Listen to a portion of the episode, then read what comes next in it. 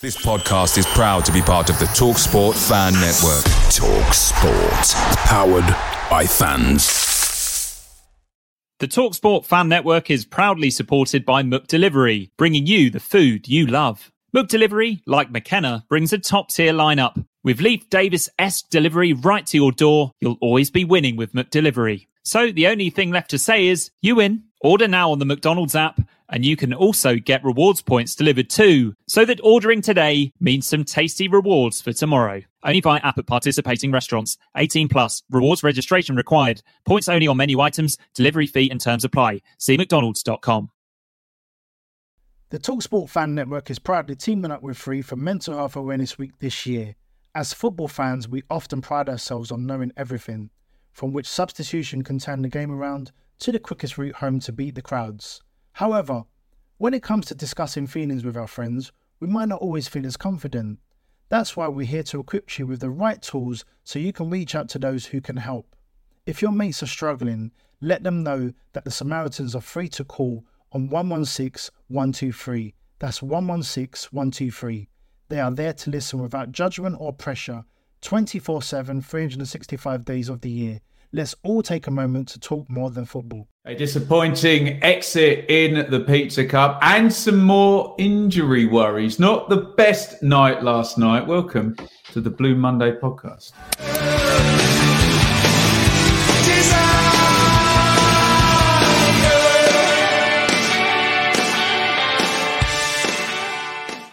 Good evening, everybody. Welcome to the Q and A stream, which means we want you to set the agenda. So do get that chat filled up with questions, and we'll try and make the whole show revolve around what you want spoken about. But uh, we did have a game last night in the Pizza Cup, two 0 defeat at home to Pompey. Um, Joe, you were there. Initial initial thoughts on the game before we get into questions. Um, it was a pretty I thought, the first half hour was really good, and then after that, it was a pretty poor, poor sort of disjointed performance from that point on. We we struggled to play out from the back. Portsmouth really sort of pressed the life out of us, and we sort of of those games we sort of made enough changes that it was disjointed, but not enough changes that it was a weak team. So I think I think everyone would have been disappointed with it what they saw there. But you look at it and you've got sort of Kayden Jackson playing as a number nine on his own, and it really doesn't suit him in this role in in this team.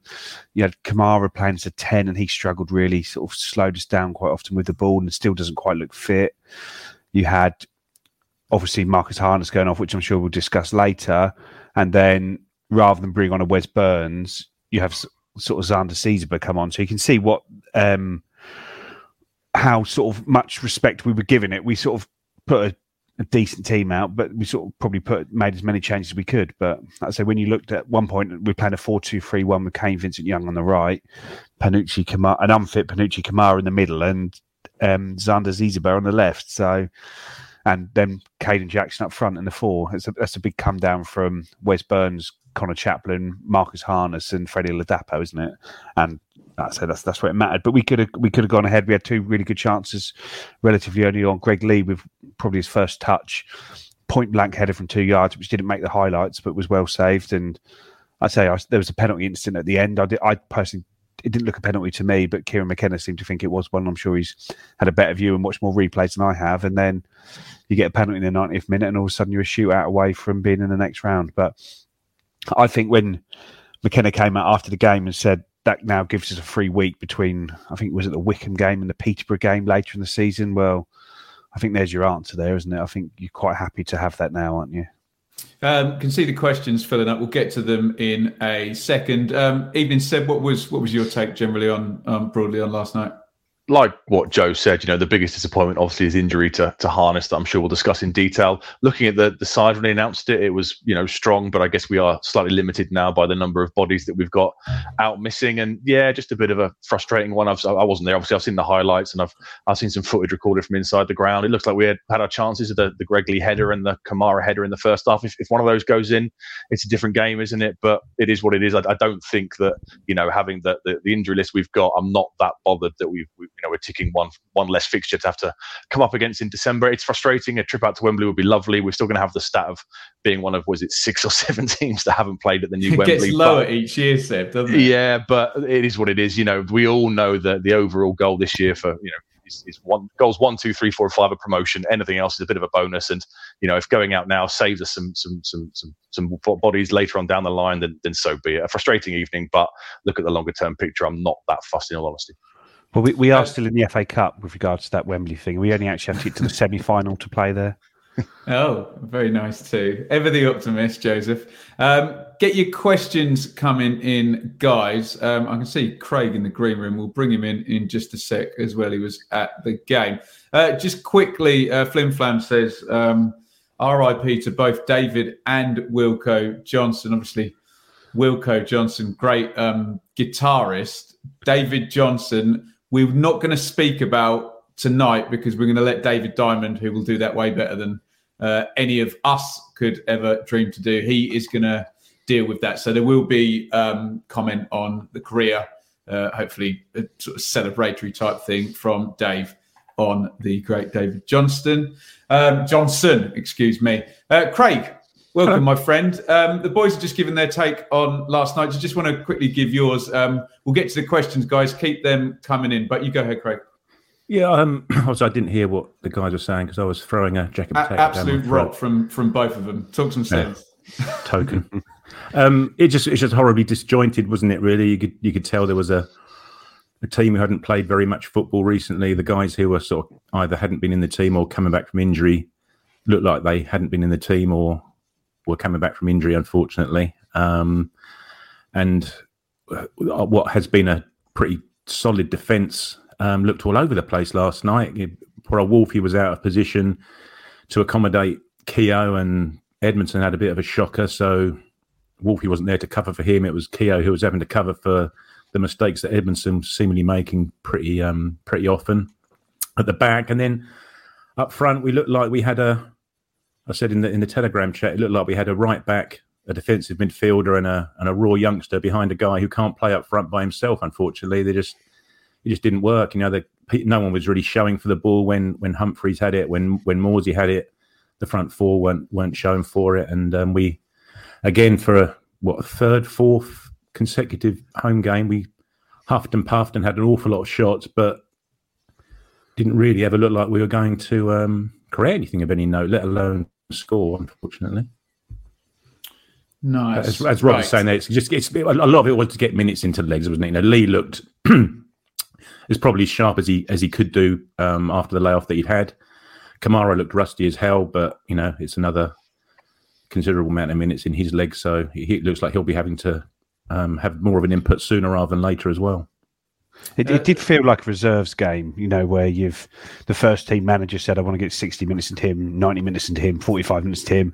And the reserve team manager just has to find a way to make that happen. And the game plan goes out the window. But I say if that's what we if that's what McKenna and the club wanted to get out of it, then I don't think we're in a really in a position to grumble too much at it when you look at the progress we're making in the league at the moment. Hundred uh, percent. Right, let's get into some questions. Get that chat filled up with questions. Um, we can. I'm sure there'll be something on Marcus Harness, so we'll wait for that. Um, Mark Ashton, uh, we'll go to Seb on this. Then uh, did another interview on the um, sort of club media on the YouTube over there he was asked about January, but with a couple of um, central midfield issues um, now, and also um, harness. What, what, what, are you looking at in terms of January? And Charlie's added there in terms of outgoings as well. What are your thoughts? Well, I guess we, you know, we've we've got three um, spaces if we deregister Ball, haven't we? So we can, we can bring in two to the squad already as it stands at the moment. If we take Ball out, if he is done for the season, which it sounds like he is, then we can bring in three three players. The, it sounds like from that interview, some deals are already in talks, and some appear to be maybe a bit further down the line than others. I guess we'll have to wait and see. You know, we we, we clamoured out for a striker for kind of the last six to eight weeks, but you know, has that now been been fixed? John Jules, well, I guess we need to know the extent of his injury to to, to make a decision on him if we're going to send him back and and look. Yeah, he had surgery last week, John Jules. So you'd imagine that's what that means, yeah. Yeah, you're looking at a good a good couple of months then at least for that, aren't you coming back? So maybe we do need a, a body in the forward positions, and I guess some central midfield cover is the the area that's crying out at the moment. Mm. You know, Camara isn't up to fitness yet. Evans has been out for a month. I think he was two months through two and a half months out in, in total, and obviously Humphreys is probably playing more football than we might like him to at this stage. So central midfield for me would be a an obvious one, uh, and maybe a forward option if John Jules is out for the for the longer term. I still think this squad lacks just a bit of nous and experience in terms of yeah, I know um, we talked about this earlier in the season, and uh, maybe coming in as a bit of a, you know, kind of wise old head. Maybe if it's a central midfielder coming in and it's a lone player, Joe, maybe from the championship, is that where you can maybe bring in someone to tick that box as well? Do you think? Yeah, because you want you want to look at the, the long term plan of what you've got in place, and obviously whilst Lee Evans and Dominic Ball are injured, they're both contracted for all of next season as well. Obviously, Cameron Humphreys is contracted for all of next season, as is Sam Morsy, as is Panutche Camara. So you've got five central midfielders there. So when you're looking to bring someone in, are you wanting to bring someone in for the longer term, knowing what you've already got in the club, or are you just looking someone that can just bring some experience in for a few months and sort of just trying to help you see you over the line, maybe like when Richie Wellens came in previously, or someone someone of that ilk had been there, seen it, done it, guy who can come in and hit the ground running and just play some football for us for a few months and see where it gets to at the end of the season. But I don't know. It's a, it's a, it's every window is tough because there's always so many sort of spinning balls that you have to sort of keep up in the air, or spinning plates you need to keep up in the air with regards to on, ongoing contract situations, money that you're spending? Are are you able to bring players in who are good enough to go up to the championship with you? Um, are there players who are out of the out of contract in the summer that you might be able to pick up at a good fee in January? I know there's there's a, there's a lot of choice, isn't there? That's the same with the striker, isn't it? You know, you, do you get someone just to get you over the line, and everyone shakes hands in May, June, and says thanks very much for your help? You, you, have to do well to find a player who's willing to do that. Um, so therefore, you think it's probably going to be a loan unless you can pull something ridiculous out of the bag, um, and get someone who's going to take you to, you know, hopefully come along with you to the journey when you go up. Because you know, I've already got Ladapo who didn't fancy or fancied a few more quid in the League One rather than playing in the Championship this season for his existing club. So is he one that's going to be, you know, nailed on for a start or in around the squad next year? You don't know. I remember the Sheffield United Championship promotion, Craig, people will forget they took Gary Madine on loan and Scott Hogan, who barely played on it. He actually scored against us, didn't he, in the game they went up? But yeah. sometimes it's just, yeah, just beef out that squad a little bit. And like you say, nice little promotion bonus and a handshake at the end of it. Um, speaking of handshakes, our favourite contributor, David, is alive and well with a 20 euro super sticker. I'll drink to that as well. Thank you so, so much, David. Such a kind um, supporter of the podcast, and uh, we thank you kindly. Um, sorry, let me scroll up a little bit. Um, Andrew, well, let's go to Craig on this one then. Should we perhaps not play any first team players in the Buxton game to avoid any more injuries? We are in very much damned if you do, damned if you don't um, territory with this one, aren't you, in terms of the manager? Yeah, absolutely. Yeah, you don't want to be going, excuse me.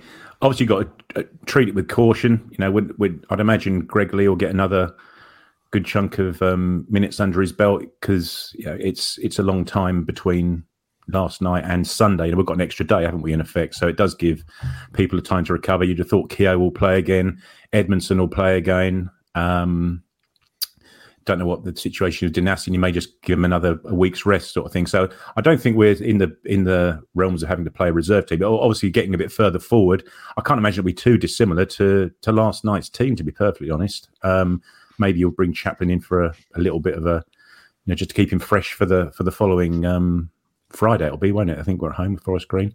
Um, so Fleet, I can't, I can't see it.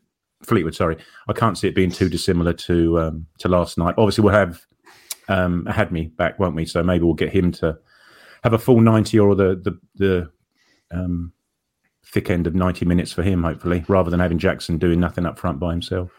I think when you when you look at the the sort of two week gap between Exeter and Fleetwood game. Obviously, we've got the game last night in that and the Buxton game in it.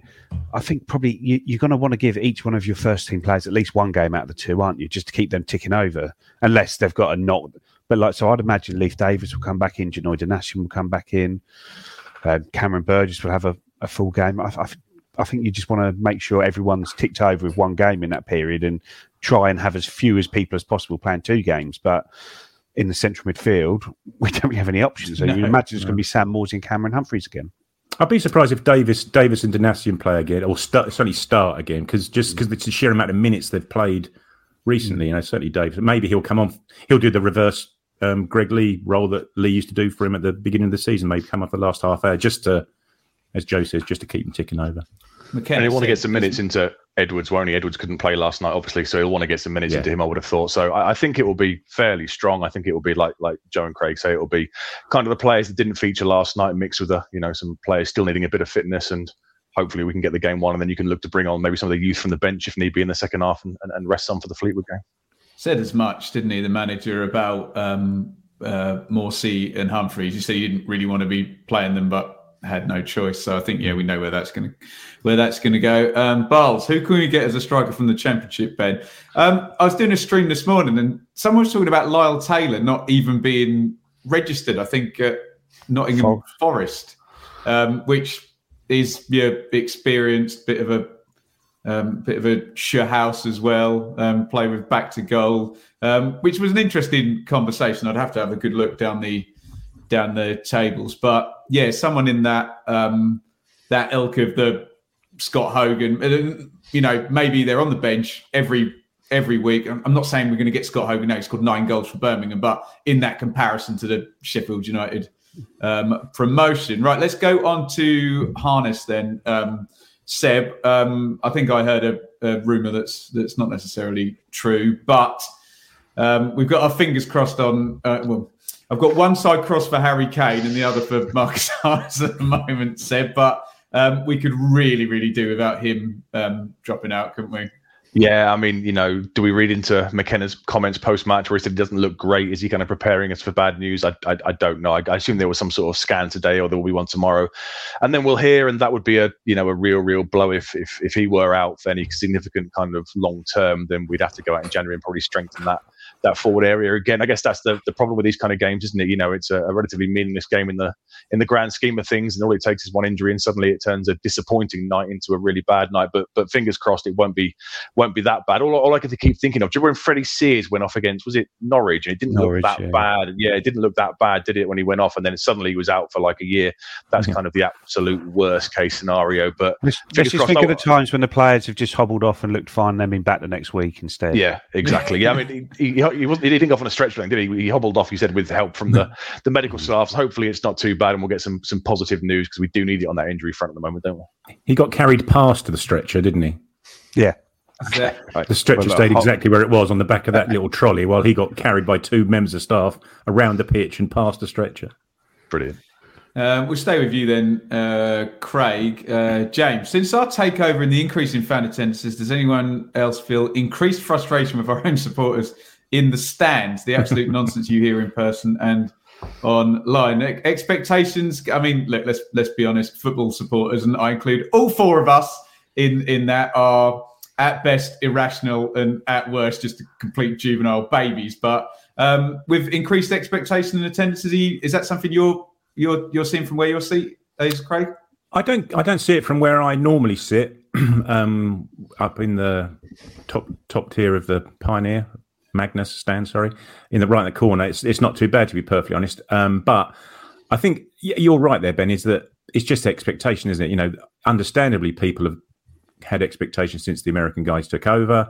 Um, with it, you get increased um, attendances. People who don't normally maybe have attended matches very recently who come along with that expectation already sort of hardwired into them. And um, you know, certainly these home games have been a frustration. Um, luckily, the the away games are sort of keeping us ticking over. And um, I said the fans there aren't, aren't um, too bad. But so last night was a bit of an eye opener for me. I was sitting in Y block last night, so there was a lot of tutting going on in, in Y block. Get it forward and, and that sort of thing. Although it was a great Stop messing around with it. Yeah, very much so. It was, it was very much that, um, yeah, that line of questioning. Um, but so yeah, I think it just comes hand in hand with the as as the question said, that it comes hand in hand with the increased um, attendances because, as I say, they're people who haven't had to sit through Ipswich nil, Hull three at home um, on a cold Tuesday night. Not that uh, not that long ago. The rest, I'm thoroughly enjoying myself at the moment. To be perfectly honest. Can you name that? Jarrod Bowen definitely scored one of those goals. Did Harry Wilson? Can you get Joe? You must be able to do it. I think Who were the Harry three Wilson goal did. scorers. Harry Wilson Bowen, scored. Irvine. Oh no, we said one of the central midfielders drive one in. I can't remember. Anyway, um, what happy days they were losing three 0 to Exactly. Um, That's all you've got to look back to. Just remember. To be fair, though, I-. Jarrod Bowen and bloody Harry Wilson. They had some players. Um, they, I think it was first I don't think Bowen scored. I- Didn't he come on and um, put one in from a real Oh tight yeah, it was. angle? It was Marcus Henriksen, Harry Wilson, and Jarrod Bowen. Marcus Henriksen, I would have been here literally. Well, I probably would have died first rather than been in here all my entire lifetime before I named that one. But there we go.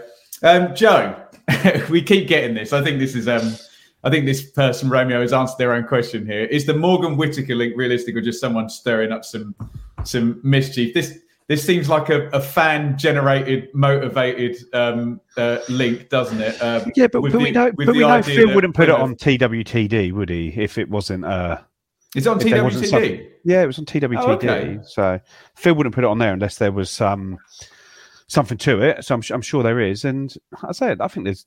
I'm sure Swan um, Plymouth fans will say, "Well, why would he leave us to go to Ipswich when he's doing well here?" But we don't know what Swansea see has is his next path of development. Do they want to get him to a bigger club with more expectation on him, and or is there a chance we could do a loan deal?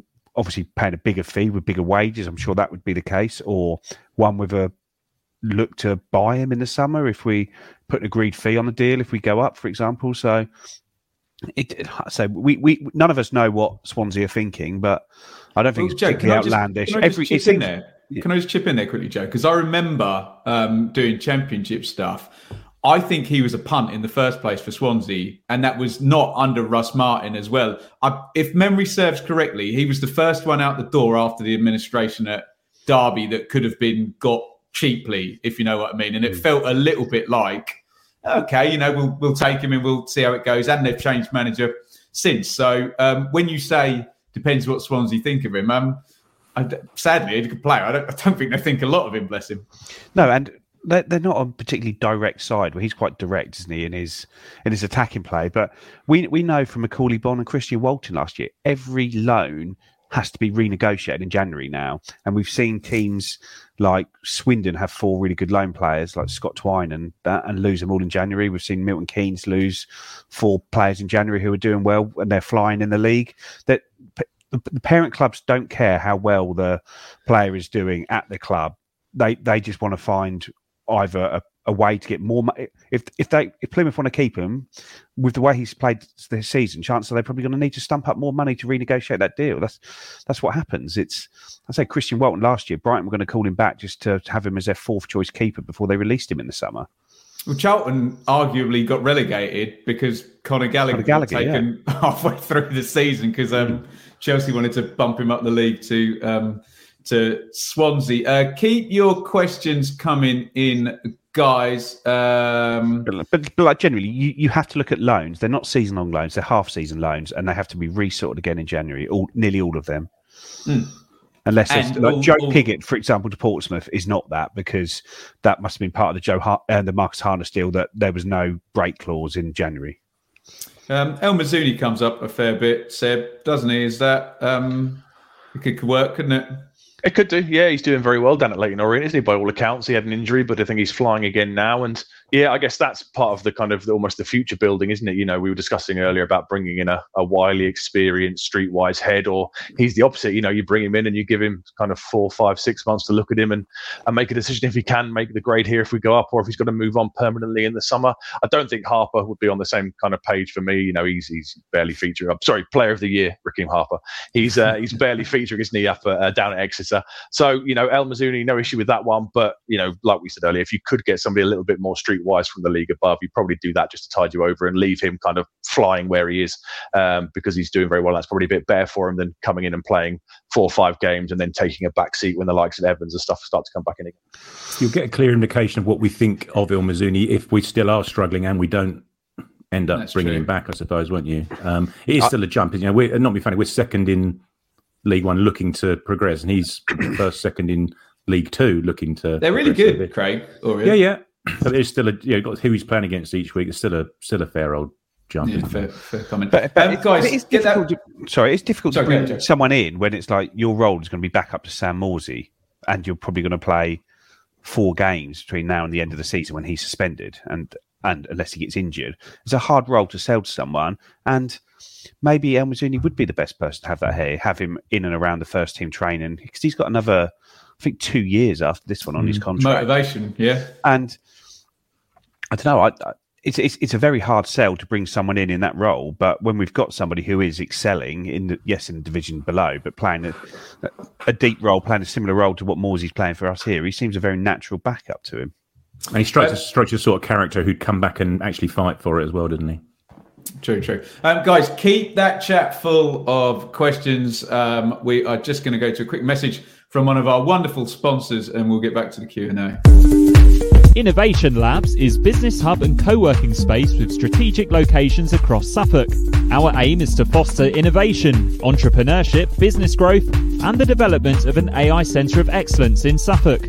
Monthly hot desks are available from just £79. For more info, head to innovationlabsgroup.com or contact info at innovationlabsgroup.com. Innovation Labs, providing support for businesses across Suffolk. Locations in Stowmarket, Ipswich, Sudbury, Woodbridge, with more to follow. Away days are great, but there's nothing quite like home comforts. The same goes for McDonald's. Maximize your home advantage with McDelivery. You in? Order now on the McDonald's app. At participating restaurants, 18 plus, serving times, delivery fee and terms apply. See mcdonalds.com. Blue Monday are delighted to be partnered with Talksport Fan Network and NordVPN, giving you the best possible offering for browsing the internet securely. NordVPN opens up global streaming options for content not available in your region by switching your virtual location quicker than Wes Burns running down the wing. NordVPN acts like your cyber Sam Morsy whilst online, protecting your personal data and sensitive info like passwords and credit card details from falling into the wrong hands. For about the price of an ITFC match program a month or a Blue Monday Telegram subscription, you can get yourself a NordVPN account which can be used across six different devices. If you need to rapidly change direction like Omari Hutchinson, there's a 30 day money back guarantee. To get the best discount off your NordVPN plan, go to nordvpn.com forward slash Blue Monday or click the link in the podcast or YouTube subscription to be taken straight there, supporting us here at Blue Monday in the process. The Talksport Fan Network is proudly teaming up with three for Mental Health Awareness Week this year. Beyond the pitch, beyond the results, we're here to connect fans, getting them to embrace the highs and lows of supporting your club because we're not just fans, we're a team. With two in three football fans having struggled with their mental health, we understand that life off the pitch can present its own challenges. That's why we're committed to ensuring you have the tools to stay connected with your friends and fellow supporters. Take a moment to connect with your mates. A simple text or an open conversation can make a world of difference. And if they don't respond right away, don't hesitate to follow up. Let's all take a moment to talk more than football. Yeah, thank you to Innovation Labs partnering up with the podcast. Right, keep the questions coming in. Um, who am I going to go to? Craig. Um, they know who they want already, don't they? Um, yes, you would hope, though. Uh, look, there's probably two lists, aren't there? And there will have been one hastily written after the Dom Ball injury, right? As well. There's there's two sides to this, isn't there? Yeah, well, you know, we, we haven't got. Um, we're not hamstrung by the fact that there's going to be no one around, or just Leo Neal by himself. Where happened to Leo Neal? Still around. Um, just by himself with a couple of post-it notes. Leo Neal's a- knocking down staples. Hard hat and high vis. Clip. Go ahead, Craig.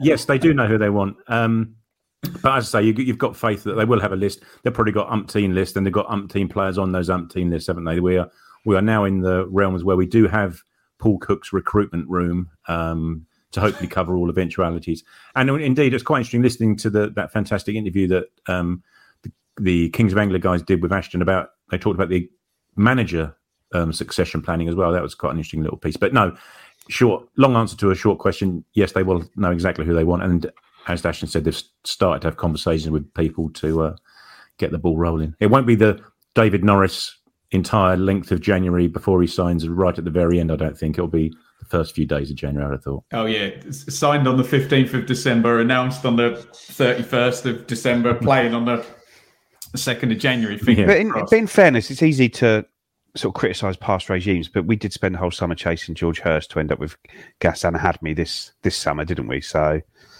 it's you, you, you might have this target what you want, but if the selling club isn't playing ball, at some point you need to you have to move on, and and we might be in that position where we're going right to the end of the window, seeing how far we can push it. It's going to be too late though, Joe, isn't it? Um, I don't know how many how many how many games do you lose going all the way to the end of January? Probably another three, four, and I, I mean I don't know how stacked up the January is. I think there was a couple of tricky ones. Look, you're never never that far from a from a tricky game in in League One with the half and half status, but. Um, there we go, uh, Charlie. New pitch on the way. Uh, Seb, what else does the ground need? It did sound e- exciting. The whole, um, you know, new turnstiles on the back of um, Churchman's and a, a temporary car park by the sounds of it, but they might be able to do something else there. Um, did, did, was Mark Ashton responsible for um, the cinema stuff at um, Bristol City as well? It's all very, all very sleek and lovely around there, isn't it? Now, I'm And he sure he'll- I'm to, sure didn't he'll lay claim to it. on the uh, on the pod he alluded to, they've got the property expertise from the, the three lines. Is it Mark Detmer is the property guy over there? So you know when you look at these American stadiums, they have so much stuff going on. I'm sure they've got some sort of watered down version for what they want there. Sounds like we might be getting some kind of almost maybe a fan zone type thing or something at that end of the of where Staples currently is after Paul Lee O'Neill finishes his his, his knocking it down. um, and obviously the, the big thing is the Cobbold stand. You know, it's the oldest stand there now. I guess they might have longer term plans. He said, didn't he, in the in the in the KO interview, he said we can then once we've knocked down the Staples car park, we can discuss with the the, the council about Portman Road and stuff. So I'd imagine they've got five, ten year plans in place, and I guess we'll have to sit back and watch it. One thing that is interesting. Do you remember when he first joined and he kind of said the ground is set up the wrong way? It's the entrance is facing away from the town. been saying that just 20 years, Seb, haven't they? Yeah, I just wonder if he's looking at doing everything, something, and maybe even just where the you know Staples is might make that a grand entrance. I I, I don't know. I think but he they did all- make, that was mentioned, wasn't it? That they were that you sort of would then be able to open up that front of the ground a bit more from that Yes. side. I think as Yeah, part yeah, of it. So yeah, I'd imagine that. But there's another guy that's uh, sort of a new operations manager, isn't there? I think he's been previously like Aston Villa and Rangers, possibly. So there's we've got some proper expertise in there. So Mr. L. O'Neill, was it? yeah. but but my, my, I wonder. Obviously, said mentioned the Cobbold stand there, but you talk about like Portman Road is shut for the length of the Cobbold stand now. Is there is there that potential where that road is just totally finished now? You don't you don't need it there anymore because it's it's been shut off since the neighbourhood plans as I think part of COVID they shut shut a load of sort of rat runs off, didn't they, through through the town centre, and that part of the ground is shut now. Is that a chance to expand back to make that into a real, real They impressive stand? Obviously, not any time now, but in the next Again, when, when we um, need to visualize that Bristol City Yeah, main yeah. stand. It's exactly what you've just described, and they, you know, they built back and then they built um, built up, didn't they? They will. They Um, will. De- but- they'll definitely, definitely do that. They'll definitely encapsulate that bit of Portman Road. But then, and, and as we were talking about where they put the away fans, you may end up seeing the away fans in the south stand, and then they can all shoot back off to the train station, can't they? Straight out the back of the stand after the train station, sort of thing. They're- If you want to hear the word egress mentioned about four dozen times, listen to the Kings of Anglia podcast. It- it- what's that word, Craig? Egress. Egress. E- what does that mean? egress. Egress. What, what, does- what does it mean? Egress means egress. You don't know, do you? Le- leaving, exiting the state. No one's trying to say exiting. He keeps saying the word egress. He's obviously just learned Egress. it himself. Well, because my worry is, I, I on a day like today, I get a lot of call outs for water ingress, so I, I much prefer Oh. egress. This is the um, etymology of this said word, isn't it? Um, Max, Max effects. Lots of talk about players coming in. Can we see anyone leaving in January? I think we've had that. If TJJ needs surgery, then surely that's the last we see of him, Joe. Well, he's had surgery. He doesn't he doesn't need it. Hopefully, not anymore. He's had it. So I, I don't know what the recovery is from these six weeks or so. Probably, I, I think he, sh- he should be fit during January. So there, but players leaving. I, I don't really see anyone that c- would leave. I guess the only potential person is that if TJJ is fit, we do sign a striker. Maybe Gassan Ahadme or someone like that goes out on loan somewhere to try and get some more football because you probably wouldn't need him. But when you look through the squad, I can't. Stevenage. Steve Evans and Idge, but I, I can't really think I of love any. me some Stevenage this season. Go on, Terry. I can't really think of anyone unless maybe Václav Hladky as well. If if a club's willing to make him their number one, I think he'd he'd quite happily go go there. I think as well with John Jules, he doesn't form part of our um, registered squad, does he? So it's not any skin off our nose, really. If we can keep still afford him, and he's no done all harm in keeping him the training in the pre-season and everything. He knows knows all the knows all the ropes as well, Craig, Yeah. doesn't he? Um, Rob, Edmundson's form seems to be going in the opposite direction to Burgess. Discuss Seb. He had another mess up last night, didn't he? I saw it on the highlights. I think he plays a, a sloppy ball. He's trying to find somebody out on the left, Greg Leigh, presumably, and they intercept and, and run forward. And yeah, it's a strange one because he got dropped and wasn't even making benches. Then he suddenly got himself back in the side because of Burgess' injury. And now it appears that Burgess and, and, and Wolfenden are going to be the kind of first choice central defensive pairing because of what Burgess can offer with the balance of a left footer and the the strength and the no nonsense stuff you, you sometimes need. It's surprising because, you know, last year after he, I know he had the late start and he, he came in against the Bolton game and we conceded five goals, but uh, you know he, he settled down pretty quickly, and it was a big blow when he got injured in February, whenever it was for the running. And I kind of thought maybe he's one that you know people might start showing a bit of interest in. But yeah, at the moment he is going to have to kind of be patient, I guess. I, I assume he'll play against Buxton again alongside Keogh maybe um, as, a, as an excuse to give him some some minutes, and then he's going to have to probably sit out and wait for either one of Wolfenden or Burgess to to, to to drop off or get an injury, and then he can get himself back in the side. But it's probably not been the, the season he wanted so far. But unfortunately, he does have a habit of making these you know these kind of brain farts, which unfortunately for him, every time he seems to do it, it seems to lead to a goal as well. So he gets highlighted more. But you know, he's a, he's a quality player. I really like him. I like what he offers when he can bring the ball out and look to move forward down the pitch. Um, but I think he's going to have to be patient for a while. And for now, Burgess has got that shirt. I think. Keep Yeah, there were there, there were coming in, four there were four or five. I know you in. uh, We were only able to catch the highlights there, but that pass that he did there that happened four or five times last night. Yeah. That, that wasn't a Okay. that wasn't a one off. It was all Was this game. just He the lack really of struggled. the intensity in the game, Joe, or something I deeper? don't think he just he just struggled, didn't he? I, I think he struggled having Keogh next to him because when he makes generally when they've made a mistake, you got Luke Wolfenden who's just sort of flies back to cover, and Keogh wasn't able to do that alongside him there. But but yeah, Cameron, Cameron Burgess has not made mistakes. He's, he's played really well. Sort of come back and show no ill effects of that horrendous injury he's had, and like I say, he's he's got the shirt as as Seb said. And I, I, I don't. Well, I, I hope George Edmundson doesn't get it back because it means that Cameron Burgess has played well until the end of the season, and if he's done that, we're going to be in a very good position, aren't we? Edmundson's you- confidence just seemed to like just drain from him last night after one or two um, bad passes, and he kept. First half he was stitching up poor old Hladky, passing it further back to him, and Hladky just definitely didn't want the ball. And then second half he decided to pass it to Portsmouth for majority of the half, unfortunately. Um, some facts in the comments here. Mark Ashton did indeed invent cinema, the king of the silver tongue and the silver screen. This is not my When he when he stood up in that meeting, he said, "I'm going to get eighteen thousand season tickets," and he was scoffed at. scoffed.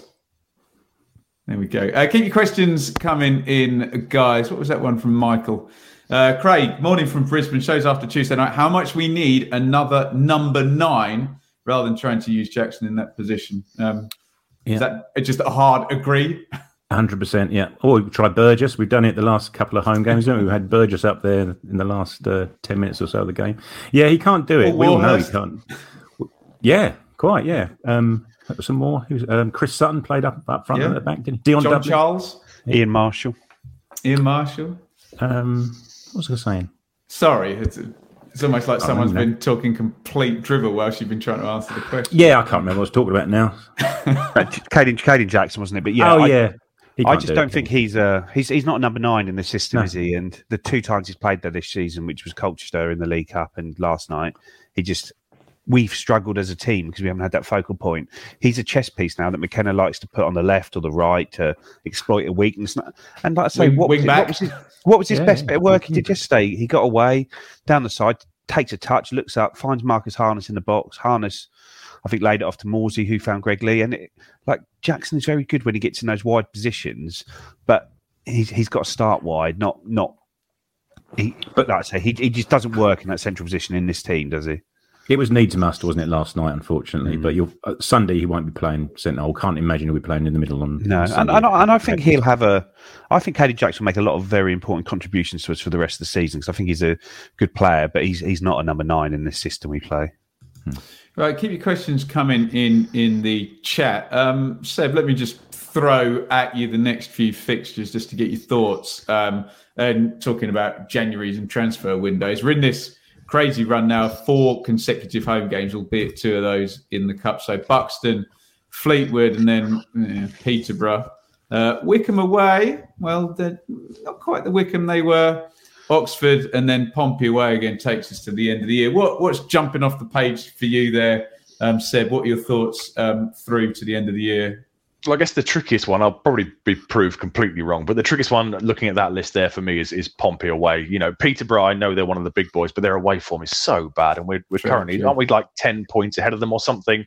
Uh, Ronnie Edwards, I don't know if his red card has been challenged or if uh, that can be overturned. I, I don't know, but they could be missing one of their key players. So for me, that and Fleetwood, you've got to win your home games. That Fleetwood and Oxford, we should be certainly looking to to bag maximum points. And then it's it's the big one is, is Pompey away, isn't it? You know, we, we know what kind of game it will be like. Our, I know we beat them last year, but before that, I don't remember our record at Fratton Park being amazing.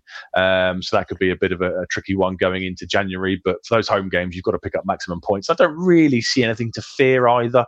You know, I know they're all stupid times because of the World Cup, but you know, Fleetwood are pretty inconsistent. Peterborough rubbish away from home. Wycombe away, like you say, is a bit of a tricky one. They've kind of found a bit of rhythm in recent weeks, and it's always going to be a difficult place to go to apart from last season if you've got Selena in your side. Um, and Oxford on Boxing Day, we know, you know, the kind of tricks and time wasting they might well bring out. But if we're serious about maintaining this push with Plymouth and Wednesday, we've got to win those home games. And, and then, yeah, Pompey away is the one that's jumping out at me. Joe? Yeah, well, it's just a good opportunity now for us to sort our home form out a little bit. And it's, I know we're not we're not in bad form, but it does seem at home where we struggle to break break teams down, and they're going to come here and try and defend deep. Where away from home we seem to get better. But I guess the big thing that jumps out is that it's with the game on against Lincoln on January the second. It's effectively six games until the window opens, isn't it? Six league games. So if we are short of players, there's we've got six games to get through in in a month, effectively. With The issue we've got is that the home. Sorry, Joe. Is that home form? Is that you Seb was saying that we just have so many shots and so few goals, don't we? Last, I didn't did a little tally. Last four home matches, I think it's ninety shots we've had. and scored two two goals. I think we've scored, haven't we? It's about two games worth for Joe Royle's side, isn't it? That Yeah, they were on. A lot of those are on target. A lot of ours aren't at the moment. We'd have Yeah, conceded right. ninety shots as well, though. Yeah, yeah, very, very true. Um, guys, get some questions in the comments. I scroll down and I'm looking for stuff with question marks on the end. Get that filled up. We're, we're prepared to go um, right the way through until um, the hour mark. But yeah, get some questions and we'll talk about anything you particularly want to. Um, quick plug um, for. No offense, Seb, but some real expertise on the preview show um, this week because we got someone who works for the opposing team, right? Much better. Yeah, absolutely. None of this nonsense about five foot seven centre backs who turn out to be six foot three. None of that kind of rubbish. You'll hear some legitimate stuff. Yeah, we've got um, something up and coming on. I don't know when it's when it's going out. Friday. Um, Friday. Are we allowed to reveal who it is? Yes, yeah, go on, go on. Yeah, Mr. Tommy Miller, assistant manager at Buxton, has done a had a chat with Dave. I think it's been recorded tonight, so that'll be the the pre-match offering this week because he'll be able to offer way more expertise and, and clarity than me and Rich ever could. So yeah, make sure you watch that one coming down your feeds and get an insight into Buxton before Sunday. Always good to hear from Tommy Miller, um, isn't it? And uh, as we said, yeah, we've um, acknowledged your messages about David Johnson the first and David Diamond. Um, I think actually, as we speak, we'll be um, recording something in reference for um, the great David Johnson, who has sadly died today. Uh, right, Michael. Are any of the young loan players to come back and play up front? That's a hard no, isn't it, Joe? Yeah, well, unless you're going to stick Elkan Baggott up there for his height. Yeah, and looking at Gillingham's goals record, that's probably um, not going to work, is it? I guess the, Aussie- the interesting one, Aussie he, he's not alone, but um, oh yeah, Yengi is back. He's had a decent spell in Finland, but it's hard to know the difference there. But Tawanda Chir- Chirewa, whose name I can never say, is he in favour, out of favour, fit, not fit? I don't know, but he's a player that's scored goals basically every game for the under 23 for about 18 months now. So maybe maybe in that 10 role, if Harness is injured, he might he might come into the rotation there, or will it be Zanda Siziba who comes in and trains up with the first team and actually does uh, actually gets opportunities in the league as well? Because I, I think he showed enough last night to to sort of be there or thereabouts in the squad while we're so short if Harness is out for a long time. Is Tyreece Simpson kicked a single ball for Huddersfield? Yeah. He didn't say. He said he was. They, he was not due to be fit until like this World Cup break. So Right. we'll see. We'll see where he is the other side of this. So what, whatever happened, he wasn't going to be playing until after this break anyway, whether he was here or there. Mark Fotheringham says, "Guys, guys, guys, I want as many attackers on the pitch as possible." So we think, guys, he will get some. Um, he will get some football. Um, Craig A asks, "How often do we get clean strikes on target?" I've got. I don't really know what he means by that. So see if you can make head nor hair of that. We don't get many unclean strikes on target either. That's that's the issue. We don't get many shots on target. Certainly at home, we don't get many shots on target. Um, was it one out of ten last night? Wasn't it? It was uh, Lincoln. It's something like five out of thirty. So yeah, we for some reason I don't know why. No, to be fair, you know, there's a lot of blocks flying in, aren't there? And, you know, opposition teams are playing well against us at home. Unfortunately, they're very being very um, regimented. You know, very disciplined. Um, they're setting up as you know the word's got around now that that's the way you need to set up against us at home, and we will struggle to to break you down if you know Chaplin's not having a not on it and Harness is injured. Then you do sort of struggle to see where that little flicker glimmer of um, inspiration is going to come from in that front four. Um, but yeah, since sort of Evans Evans strikes a ball cleanly, he's Morsy never seems to strike a ball particularly cleanly. Um, so yeah, so it's more about the shots on target rather than the, the technique. I'll just scuff one in if you want. I don't mind. Plymouth, Plymouth love a clean strike, don't they? um, I think David Diamond's actually finished because he's um, he's entered the entered the fray. Buxton centre back and captain has the wonderful name of Josh Granite. to, to David Diamond has got a granite worktop. Um, what? Where are we? Um, Barles. Um, actually, Joe Fairs will show you how to install a granite. He'd, he'd do it for you. Um, at this point, can each of you say where we'll finish? Need a number, boys.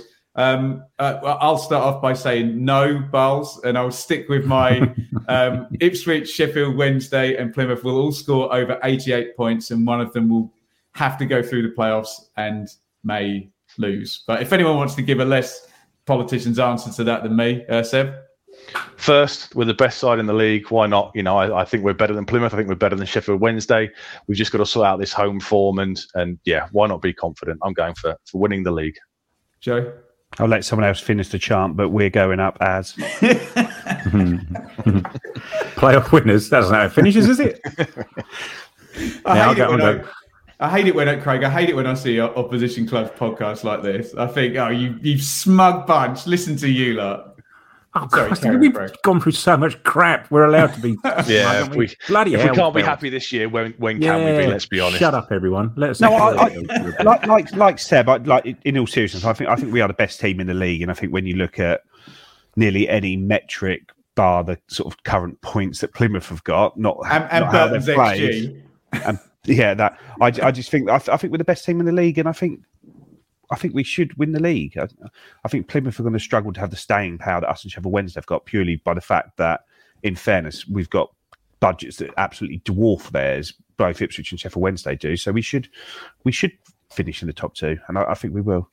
Have you yeah, I think as, noticed Bill- the- as Bill said, sorry, sorry, Ben. Yeah, as Bill go. said, you know, we, we will hopefully will make the right signings in in January as well. What what cemented it for me was the the Ian Westlake interview that Rich and Phil did um, two or three weeks ago, um, and he said himself. He said, "I've seen a lot of teams. I've seen most teams, and we are by far and away the best team in this division. Just the way that we're coached, we're set up, the way we play is streets ahead of anything else. And if a professional footballer's seeing that, he's seeing far more than we ever will." Um, that's and also of- what we and, and it's not just the coach; it's the setup behind the scenes as well. When we go to an away game in the northwest, we we fly up there. We train at Man United's old training ground for a day before the game. Plymouth, like no offense to them, they can't they can't afford to d- spend what we're spending just off the pitch with our myriad of men in black suits as well following us around and doing everything for us. We've, we've got the setup to go up. We've got every advantage that we could possibly have. As long as everyone who's away to list- Cheltenham and defend some long throws, though, haven't you? Despite all of that, do you know what I mean? That's the as long as it, the- as long as everyone who's watching and listening just completely forgets this conversation ever had was ever had in like May time. When we. Why, why do you think I completely sat on the fence at the start of it, Craig? My my my um my hands are clean here. Um, watching Canada is like watching us all over Belgium, but can't score. There you go. Uh, let's talk about Cameron Humphreys then, because um, we, I, I think there's been some overexcitedness about him, but he's been really really um, impressive uh, the way he's come in. Um, I don't think we want to get into the complete hyperbole games that you, you do see somewhere along the line. But what's your take on Humphreys um, and how he how he was going to be used, how he is going to be used, and where we're going with him, Seb? I think he's he's he's massively exceeded all expectations. He's probably playing a bit more than they wanted to. We had the conversation at the back end of the summer window. Should he go out on loan or is he better off service being kept around? Obviously, in the KOA interview with Mark Ashton, he's kind of said that McKenna wanted to keep him here and develop him himself. And I think he's done amazingly well. I think we've got a real, real talent there. You know, he's, he's got a bit of everything. I was at Port Vale when I saw him make a, a lung busting run from central midfield to, to get to the byline and pull a, a, a, a cross back for Ladapo to tap home the third goal. And he's, he's offering everything. You know, he's got a lovely range of passing. We've just got to keep him fit because at the moment it's pretty much just him and Morsy in the middle. McKenna came out last night and said ideally you probably wouldn't want either of them to, to have to play that kind of game. But for me, he's been absolutely superb. You know, he's really kind of stepped to the plate whilst others have been out.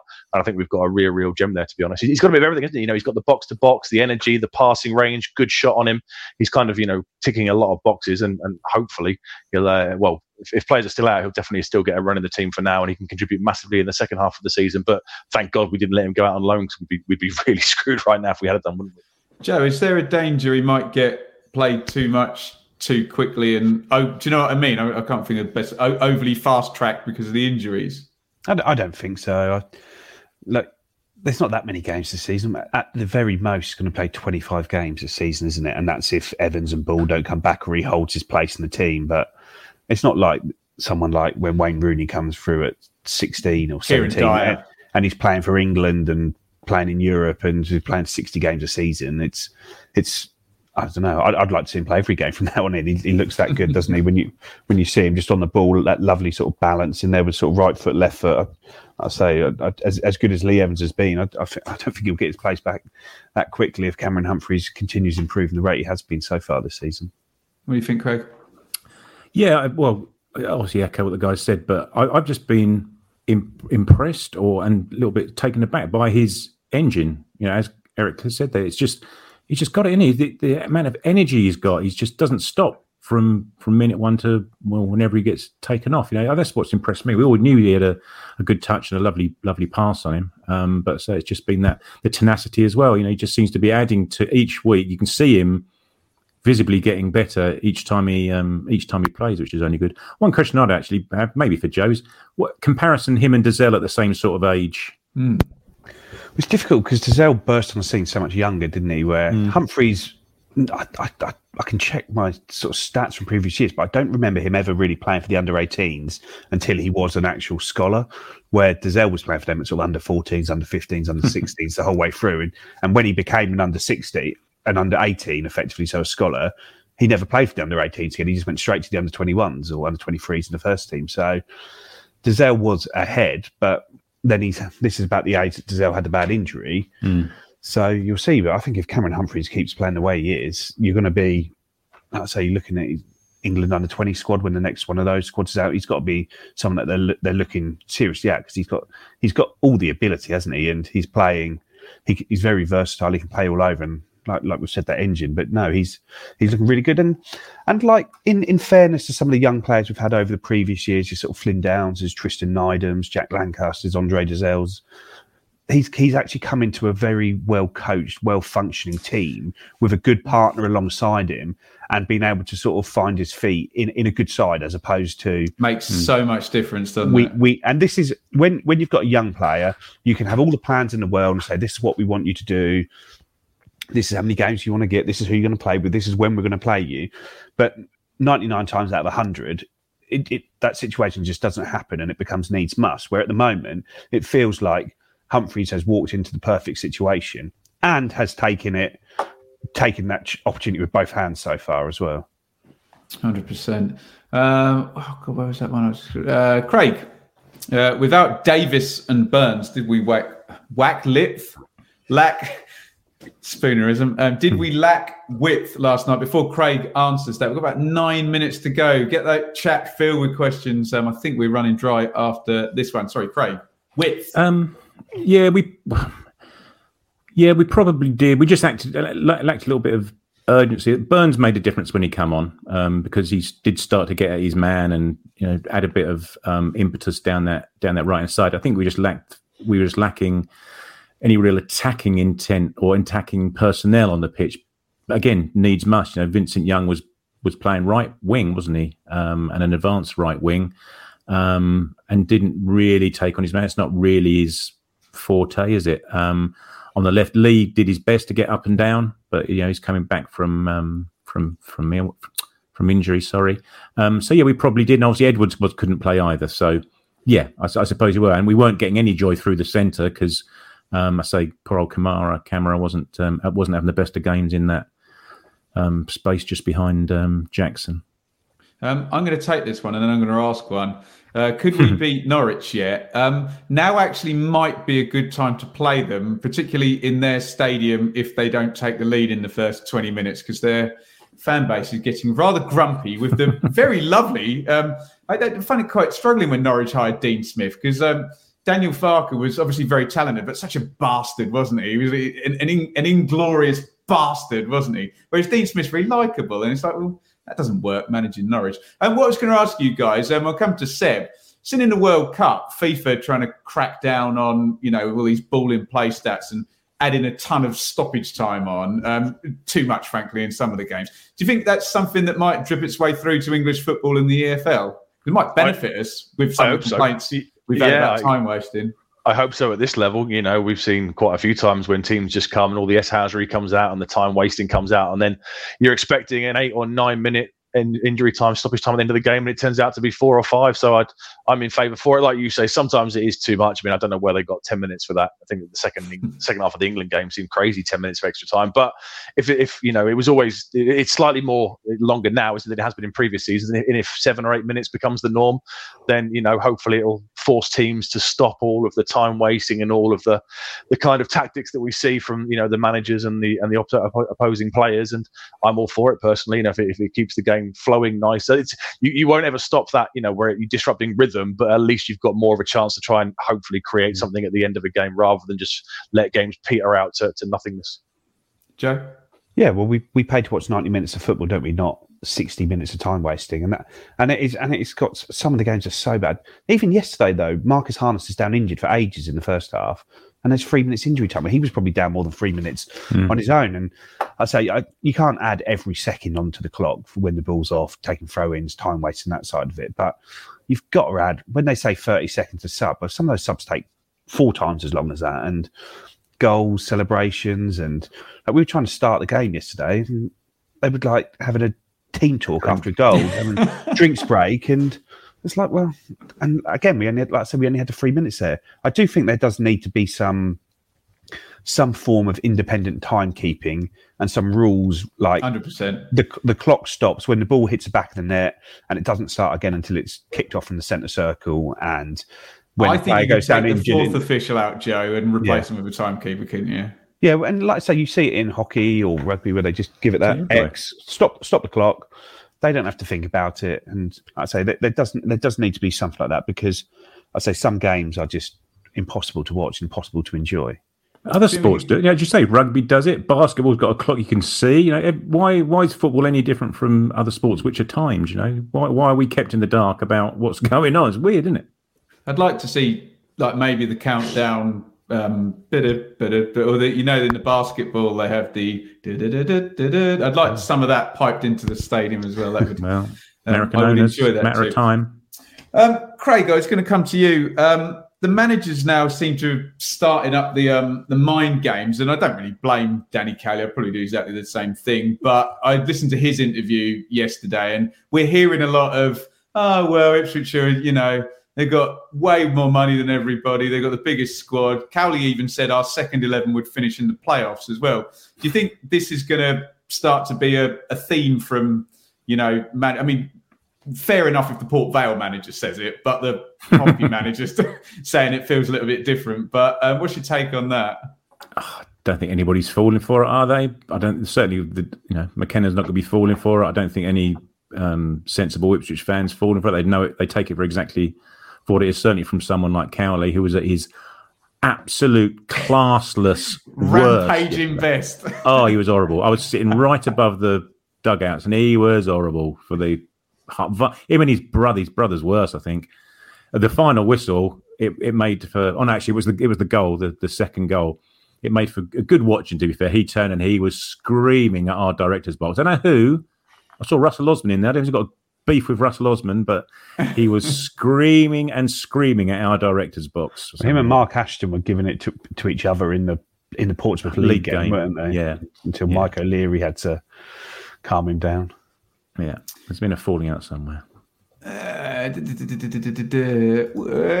Seb, will we make it to the third round of the FA Cup? Yeah, yeah, we should. You know, Buxton should be relatively straightforward. Prepared to clip this bit before we've lost two 0 Yeah. No, Buxton should be pretty straightforward, and then hopefully leave we'll it to Tommy. A, yeah, hopefully we'll get an attractive, attractive tie. You know, we, we just spoke there about how good our squad is, even the second eleven. You know, we should, we should be looking to make that one pretty, pretty straightforward and pretty comfortable, especially being at Portman Road. And then hopefully we might get an attractive tie at one of the, one of the big boys. Maybe would be nice, wouldn't it? I'm trying to think what's going to happen. Preston away. Yeah, Some, something like something Gill- miles Gillingham away. away or- yeah. no, Wycombe- no, but Wycombe not away. Gillingham because there's a chance of Right. beating them. Someone in the championship where you've been there a million times before. It's Middlesbrough. miles and miles away. You're probably going to lose as well. Black, Yeah. Blackburn. Blackburn away. Exactly. Yeah, exactly.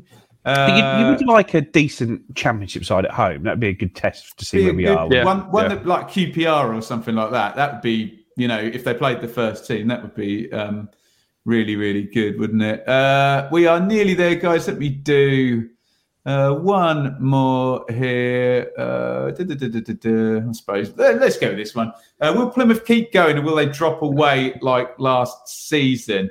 Um, I'm going to go for. I tend to have a couple of year rule, and you always look for the teams that are in year um, year two or three of their process. So I think they might drop off slightly, but not how they did. I think they had six or seven hard games at the end of last season, but I think Plymouth get over 85 points, don't they, Joe?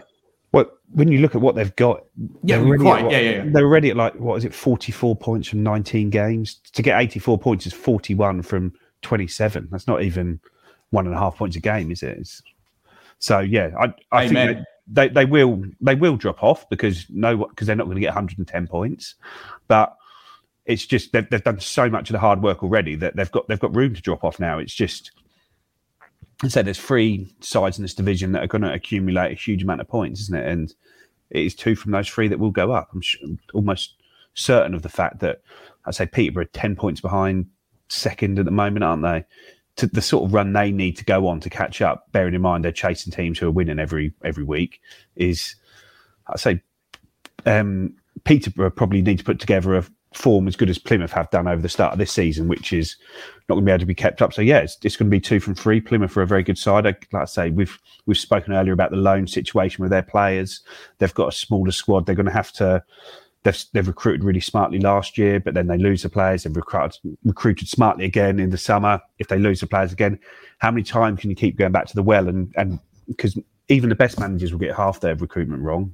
Hmm. If you get half right and half wrong, you've you've ge- you've generally done pretty well. You look at MK Dons; they recruited brilliantly, brilliantly, brilliantly. Finished third last year, got 88 points, and then this summer the players they bring in all of a sudden they're in, they're four points away from safety at the moment, aren't they? And it's it's it's very very difficult to be the side that keeps going back and keeps having to try and find people, and that's what they are compared to us and Sheffield Wednesday. Sheffield Wednesday talked about permanent deal with Mark McGuinness today, and they, they, they're just players Plymouth just would would only be able to attract on loan and players they might lose. So they do seem the most the side most likely to slip up, but like I say they've, they've they've got such an advantage at the moment that that they can afford to slip up a bit. They could sign Steve Coppell on a consultancy thing and bring James Harper and Steve Sidwell into midfield, Kevin Doyle, and then they would get 110 points, wouldn't they? In the 106. 106. There you go. And sing a song, sing a song about it. That's no, that's no blips at all, all season. Ridiculous. Um, guys, thank you so so much for joining us here for the Blue Monday live Q and A. Um, as Seb had plugged earlier in the show, we will be speaking to penalty whiz kid and excellent former Ipswich Town central midfielder Tommy Miller, who is on the staff at um, I was going to say Bakewell then Buxton, which is near Bakewell, isn't it, Craig? Probably.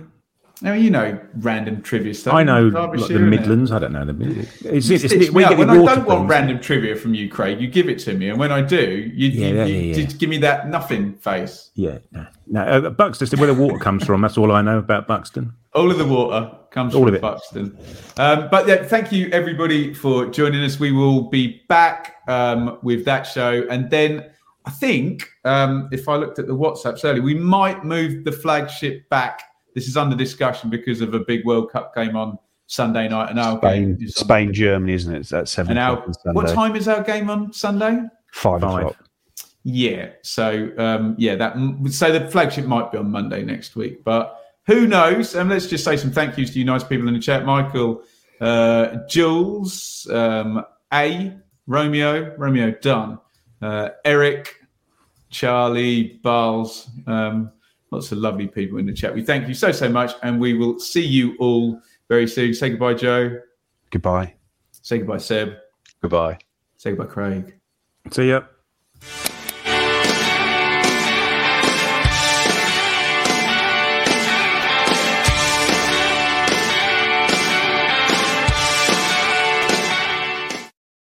The Talksport Fan Network is proudly teaming up with Free for Mental Health Awareness Week this year.